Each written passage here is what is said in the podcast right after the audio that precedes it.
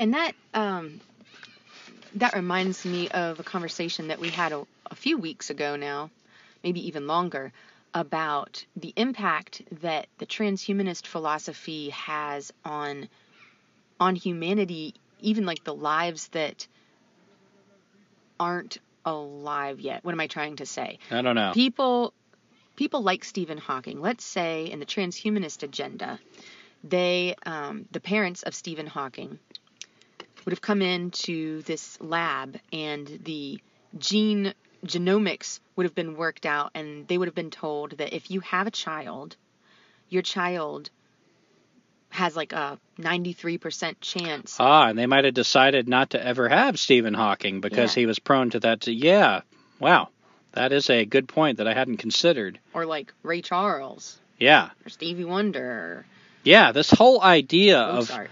well, I'm gonna get into this later, but since you brought it up, I'll get into it now because 2018 is actually the year that uh, that you get to start having designer babies. This is when the public starts to get. Um, whew, let's see if I can jump ahead in my notes here as smoothly as possible. As of 2018, parents can pay the company genomic predictions for the earliest version of what they call designer babies. Now, if you've ever seen the 1997 movie Gattaca, that's a little bit of an idea of what this is all about. And uh, I won't try to get too much into it, but basically, Ethan Hawke plays somebody who is not biologically enhanced and has to take the blood of someone who is to participate in society, basically. Great movie. But um, it's worth watching because this stuff is actually happening. Like a lot of movies, a lot of books, it was uh, predictive. Um, Gattaca, 1997.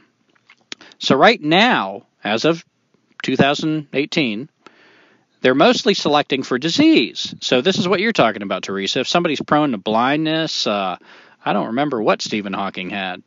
I don't either, but I think one of them was um a, a big one was um I think it's cystic fibrosis. Yeah, but there's been a lot of brilliant people that have contributing contributed hugely to our society that would have been selected out underneath the, the genome, genomic predictions um, project. So, um, with this company, the co-founder Stephen S H S U Shu Shu Shu Shu Shushu? Stephen Shu Shushu. was asked Shushu. Shushu. All right, Stephen Shushu was asked if there were going to be any scenarios screening for high IQs. Hmm. He answered, I quote, We feel like society is not ready for it yet. the implication being they could. They think they know how to do this. In other words, the world could be full of what they call smart people. Now, I don't want to get too much into this because hopefully you've listened to our former episodes about in our little transhumanist series here. Um, we've gotten into this.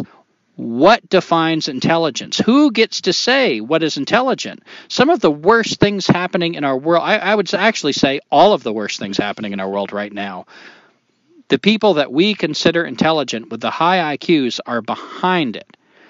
What are we screening for? We're screening for a specific kind of intelligence that does not often, um, maybe often isn't the word, necessarily accompany integrity, wisdom, foresight, humor, humanity, um, you know, some of the best qualities that make us human. Well, and not to mention the flip side of that is, I mean, it could be obvious, but just to say it, what if you screen for intelligence and what you get are a bunch of murderous psychopaths? Yeah, because that you bring up a really good point there because a lot of the most murderous psychopaths paths had very high IQs.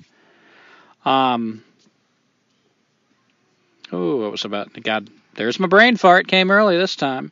You know, if you were hooked up to the internet, you could just like immediately have that thought ready. You talked me into it. Yeah. um yeah, so this whole and, and keep in mind this is 2018. So presumably, since this was available to the public, there are two-year-olds out there. Well, it's 2021. Three-year-olds out there right now that are designer babies. This is already happening. already happening. There are three year olds out there who have been selected to. What am I trying to say? Who have been selected, I guess basically, I've already said it, who have been selected. Um, this is happening. This is going to increase. We don't feel like society is ready for it, Stephen Shushu said. Well, what happens when society is ready for it by their standards? And have you noticed? Here's an argument I've seen creeping into our vocabulary that they used Trump for. There's been a certain intellectual arrogance that I didn't see before, where the people distinguish, like, oh, so and so hasn't even been to college. I've seen this leveled against politicians so much of what's happening, I'm starting to think there are things behind what's happening. Well, I already thought that, but I'm starting to see it more clearly. Like this whole intellectual arrogance, this is being pumped, this is being promoted. Um, and I think one of the agendas, one of the agendas, because I don't believe there's just one agenda behind any move, one move. Um, this is chess. This ain't checkers, bitch. so one of the agendas is this what happens when society is ready for it? What happens when society doesn't respect any intelligence except one kind of intelligence? Well, then we can select for other things in our little designer babies to go with our little designer handbags. And we probably won't have any Ray Charles or Steve, Stephen Hawking's or any real free thinkers that think outside the box. I would imagine when we start really controlling our designer babies, everybody's going to want to fit right in line.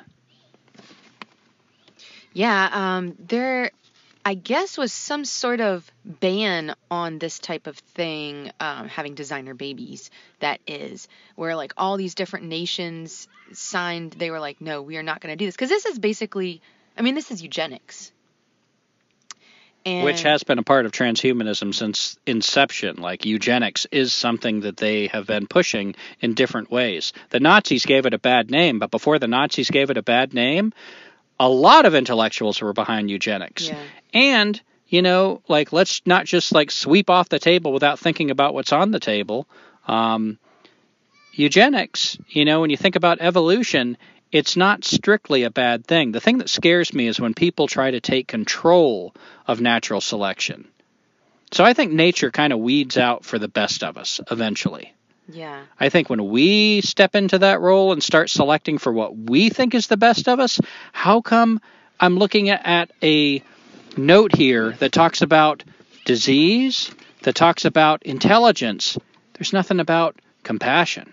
There's nothing about wisdom. There's nothing about um, insight. How can you have compassion and insight when like everyone is super smart and healthy and just like the most biologically perfect that they could be, um, what com- what do you need compassion for? Yeah, exactly. The struggle is part of our humanity.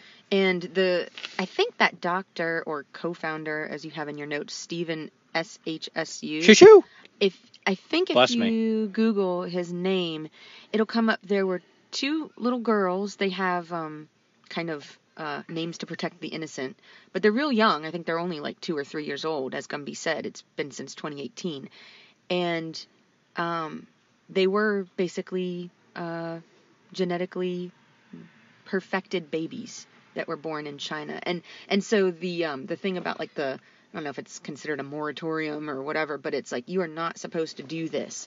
Um, in China, they were just kind of like, eh, let's just do it anyway.